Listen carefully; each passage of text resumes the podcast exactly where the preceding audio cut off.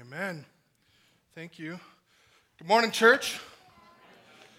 Hope you're all uh, doing okay, staying cool. Summer has arrived, for sure. And uh, I am uh, encouraged uh, to see all of you here today.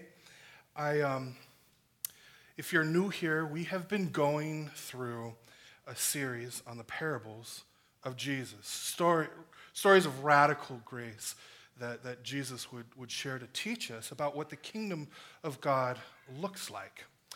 Now, we were going to continue uh, this, that series again this morning, um, but due to circumstances out of anyone's control, um, the way the person who was uh, scheduled to preach couldn't preach this week. Then the backup plan fell apart. Then the backup backup plan fell apart. And on Friday afternoon, I realized I got to preach on Sunday. and so um, I was uh, uh, scrambling a little bit. And, and the truth is, no one, needs to con- no one needs to convince you that sometimes life is just crazy, right? Sometimes it's just crazy. And, and sometimes it's just a grind. Do you, do you ever wish that you could just put the world on pause for like a minute. Yeah? You know uh, that Staples commercial with the easy button? They've gotten a lot of mileage out of that, that um, marketing campaign, right? It's become like kind of like a central thing for all their commercials now. You know why? Because we all want that easy button. Every single one of us wants an easy button. We live in a broken world filled with people who have broken souls, including each and every single one of us. Life is tough and we get stressed. But we want to know that things are going to be okay. We want to know that we're going to be okay because we stress about the bills, we stress about our jobs, we stress about, you know, our marriages, our family lives, our friendships, our future, whether or not our lives matter. We matter. So here's what we do. Here's the, the typical response um, that I think most people have, and it is either fight or, or flight, right? It's or both and we just kind of randomly go back and forth between the two. Right? When we fight, we're working hard at trying to control everything. And you know what that does? It, su- it just sucks the life right out of us. Because we can't control everything, can we? And when we realize that we can't control everything, we go with flight. We try to numb our frustrations with escapism of one kind or another, or we chase what we think might make us happy. And you know what? That sucks the life out of us too. Either way, we're worn out. Now, our topic for this morning is rest. True rest, because Lord knows we need it, don't we?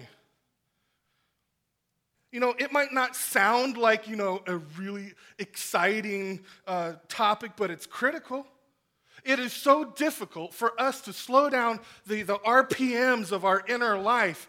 And so when we see stickers like this one right here, it kind of summarizes our, our culture, right? Work hard, play hard.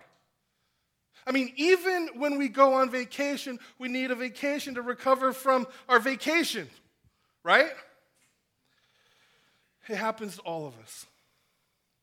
So why do we find it so hard to rest?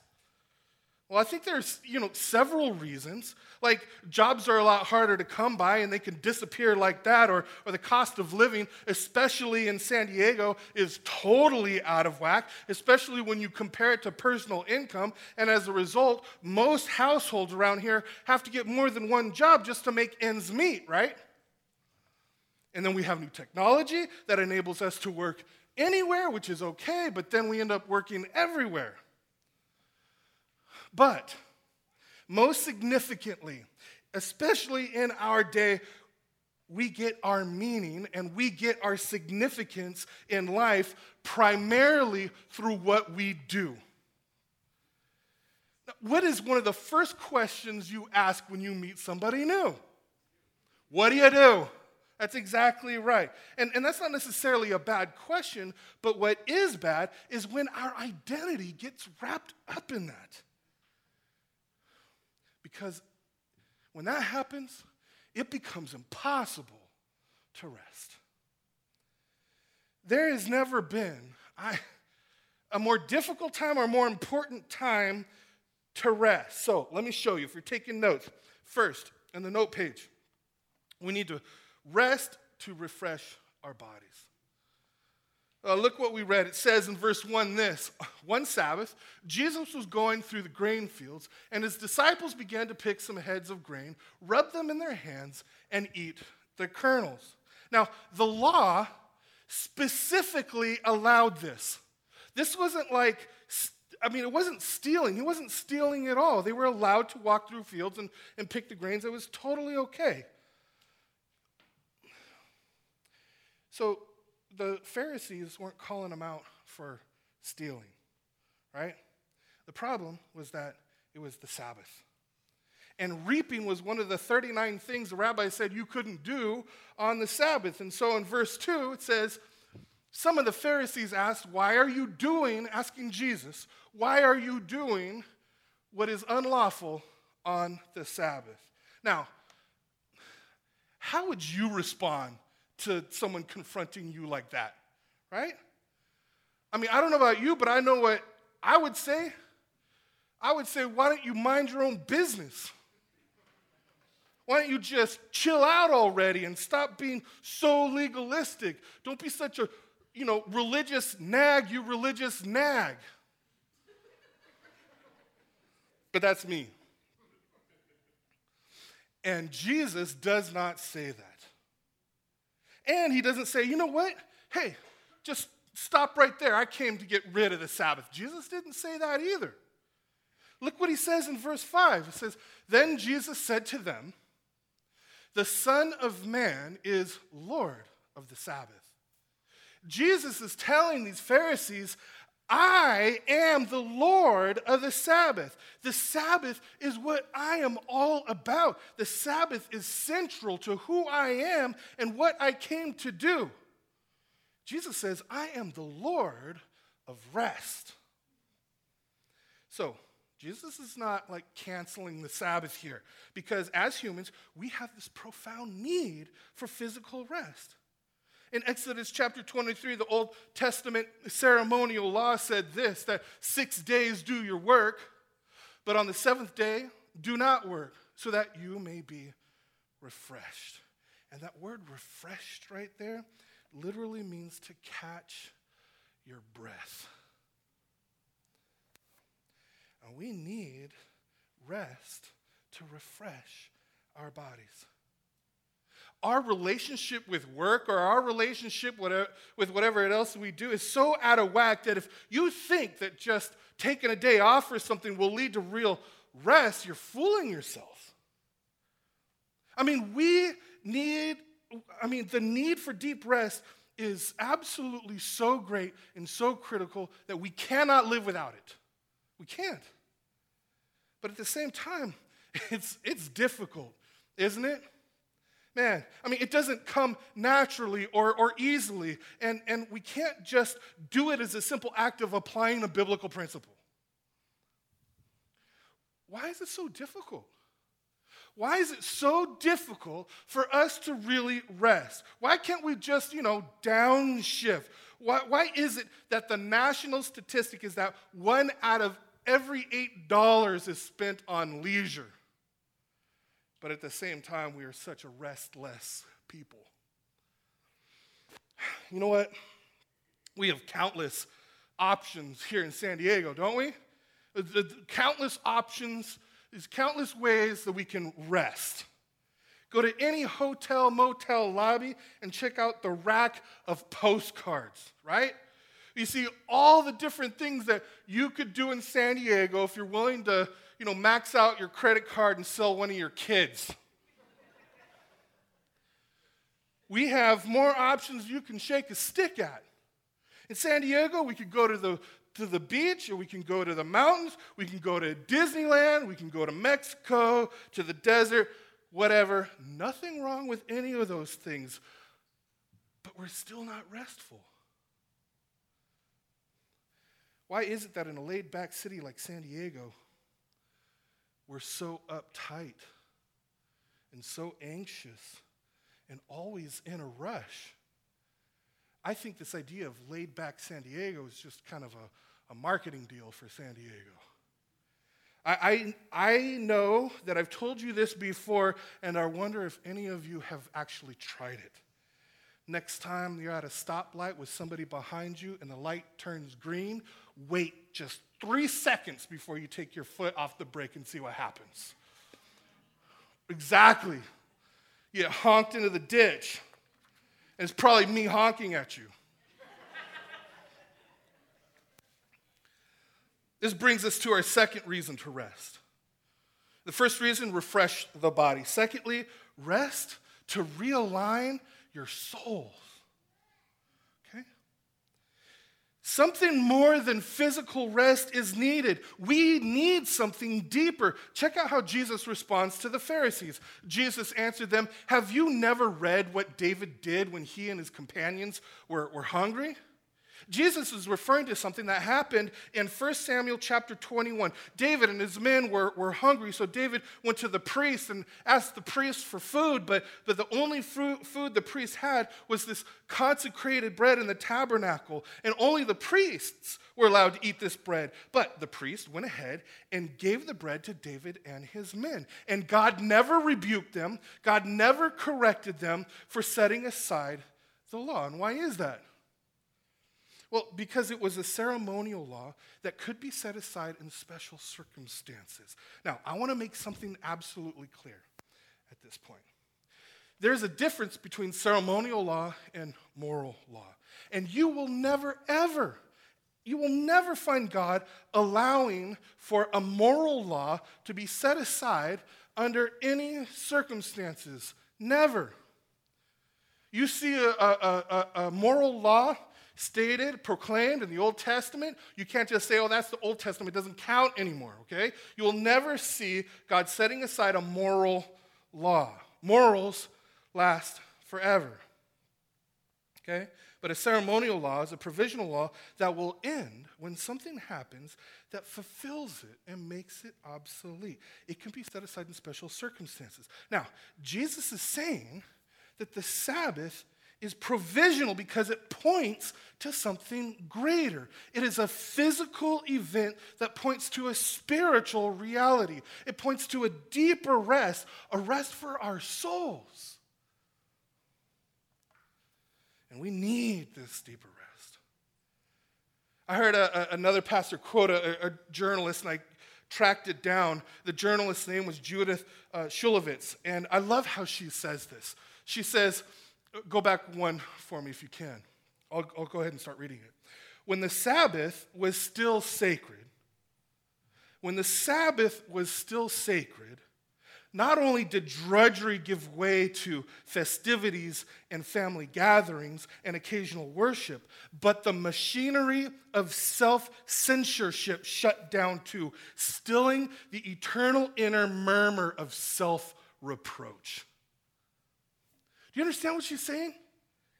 I mean, we not only need rest from the work, we, we need a rest from the work under the work. On the surface, we may be, I don't know, successful. We may be doing our job. We may be working hard to accomplish uh, something or anything else that, that we desire to accomplish. But under all of that, we are working to prove to ourselves and other people that we're not losers. And it is a never ending work under the work. This machinery of self censorship, this, this self condemnation, this eternal murmur of self reproach. This striving for significance, this striving for meaning, this striving for completeness that just makes us weary. You know, sleep experts tell us that we not only need rest, but we need deep uh, rest. And as I understand it, uh, we need to reach stage four in our sleep and a regular cycle of REM rest. And, and you know, um, when that doesn't happen, it can really mess with you, right? I mean, sleep deprivation is a torture tactic, okay? That tells you how important sleep is. And because of some weird disorder, Shannon, my wife, rarely gets to stage four with that regular cycle of REM. And, you know, God bless her, she keeps her head up and treats people who don't understand with patience and is always fatigued no matter how much, you know, rest she, she gets. In the same way, you can take your day off, and that's good and you should, but you can take your day off and still be weary weary from this endless work to prove that you matter. Physical rest is so important, but it's not enough. And we also need deep stage four REM rest for the soul. And that raises a key question, right? Where can we get this deep rest? That points to our third reason for rest rest to remember the Lord. Uh, look at verse 5 again. Then Jesus said to them, The Son of Man is Lord of the Sabbath. Now, what you need to know here, I mean, we read that, we read right over it, but what you need to know here is that Jesus actually dropped a bomb here when he said that. Dropped a bomb that would have just made the Pharisees absolutely, well, it says they got furious because of what he said right here because Jesus is saying, and the Pharisees would have understood him to say, I am the Lord of the Sabbath. I am the one that the Sabbath points to. I am the fulfillment of the Sabbath. I am the one that gives you the deep rest for your soul. I'm the only one, Jesus says that can shut down the machinery of just this self condemnation. The only one who can quiet the eternal murmur of self reproach and put an end to your ceaseless striving. I am the Lord of rest. So, we need to answer a couple questions here. And the first one is this is what is this rest that Jesus gives to us? Well, let me say it and then explain it because it might not sound right at first, all right? So just hang in there with me. It's a rest based on complete satisfaction with our work. Genesis 2 says this that, that God finished the work he had been doing. So on the seventh day, he rested from all of his work. When God finished creating the universe, he rested. Why? Um, was God, you know, tired? Was he, was he exhausted? Was he like, whew, man, I am, I am wiped out from creating all of the things. I need a break. No, of course not. So, why did God rest? He rested because he was completely satisfied with his work. Every time God created something, he stepped back looked at it, and what did he say? It is good, right? Over and over again, he looked at what he created and he said, It is good. And when he was completely done, he stepped back and he said, It is very good. The only way to rest deeply is if you're completely satisfied with what you've done. Complete satisfaction is the key to deep rest. And that is exactly our problem. That is exactly our problem.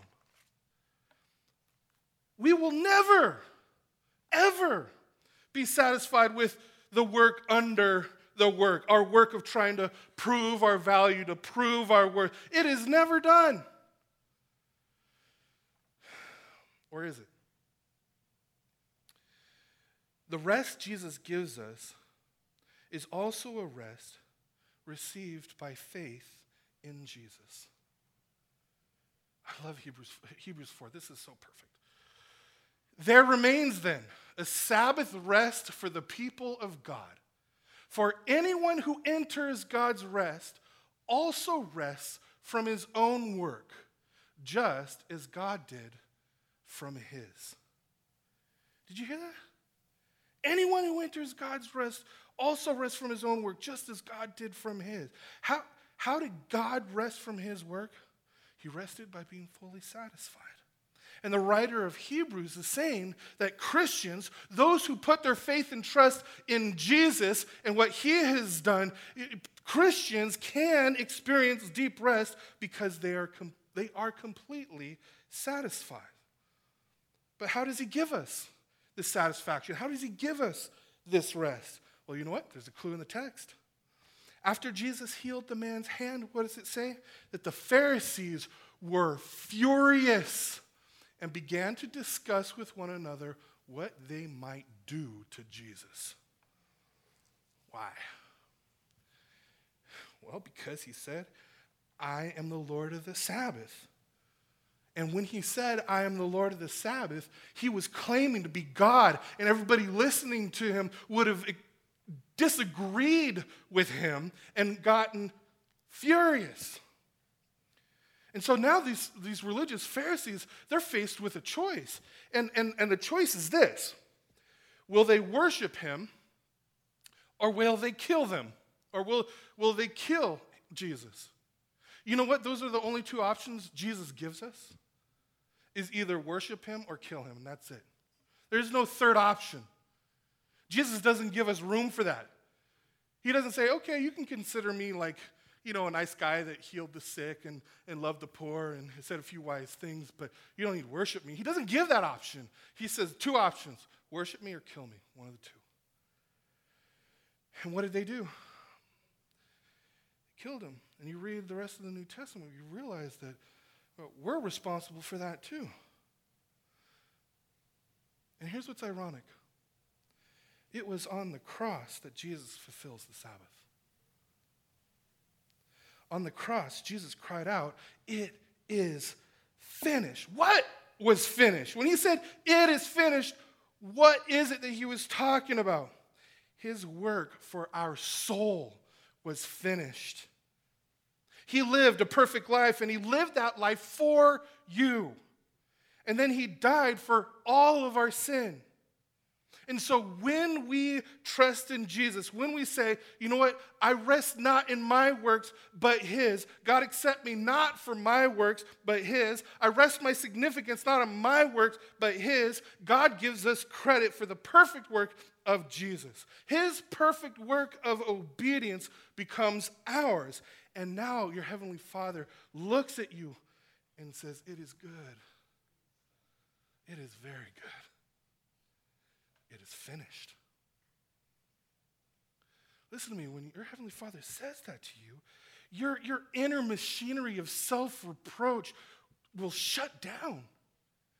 When you hear the Father say, I am completely satisfied with you, then the eternal murmuring of self censure is silence. When you hear the Father say, You are my child, I love you, in, in you I am well pleased, then you will experience deep rest for your soul. So I don't know what's going on in your life right now. I don't know what is causing you unrest right now. Maybe there's something on multiple fronts. And as you're going through it, as life's curveballs just seem relentless and keep coming after you, um, do you know that true rest is already yours in Christ? I mean, if you know Jesus, you know this rest. And, and if we can't rest deeply, or in the, in the times that we can't rest deeply, it's because in those times we're not trusting Jesus and His work. You know how I know that? From personal experience.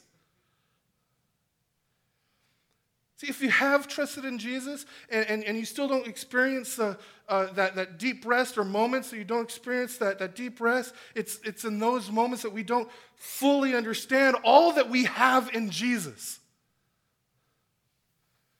And, and so often what we say is, that, that's cool, Jesus. I have, you know, riches of Christ and all. Not quite enough. I also need this over here. We do that. This is why we need to keep wrestling with the gospel.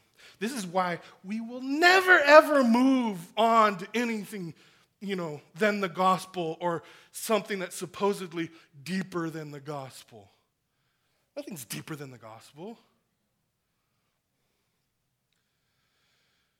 So, this morning, um, we're going to be taking the Lord's Supper like we do every Sunday morning. And I want to remind you just, just to guard your hearts against going through the motions on this. Okay? We bow our heads, time of silence, music plays, stand up, come forward, bread, cut, eat, return.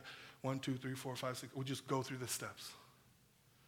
Guard your heart against going through the steps, going through the motions and, and realize as you reflect on the significance of the Lord's Supper with the bread representing Christ's body broken for us and the wine representing Christ's blood poured out for us. Remember that this is a time to rest. Rest from our work, under the work, and trust in Jesus' work. It is a time when we participate in the Lord's Supper to hear Jesus say, It is finished. Amen? Amen? Amen. Would you please bow your heads with me? Heavenly Father, we, it is my prayer that you would give us the ability this morning, by your Holy Spirit, you would give us the ability uh, to be able to admit that we have a difficult time resting. We're always trying to prove ourselves to ourselves or to someone else that we're not losers or that we're good enough or that we're important. We take our day off or we, we go on vacation or, or you know, we try to uh, mentally check out or, or, or numb the difficulties with just an, just an endless pursuit of you know, having fun or whatever it is. But it's short lived and we never end up experiencing deep rest. God, I pray that you'd forgive us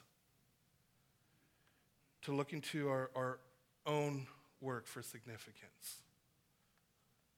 Always hoping that we can get approval by, you know, what we do. God, th- help us to remember that because of Christ, um, you accept us. Thank you that through Jesus' finished work on our behalf, we can know that we are pleasing in your sight. And God, I pray that truth would help us to just relax, to rest, and know that we have deep rest for our soul. We pray these things in.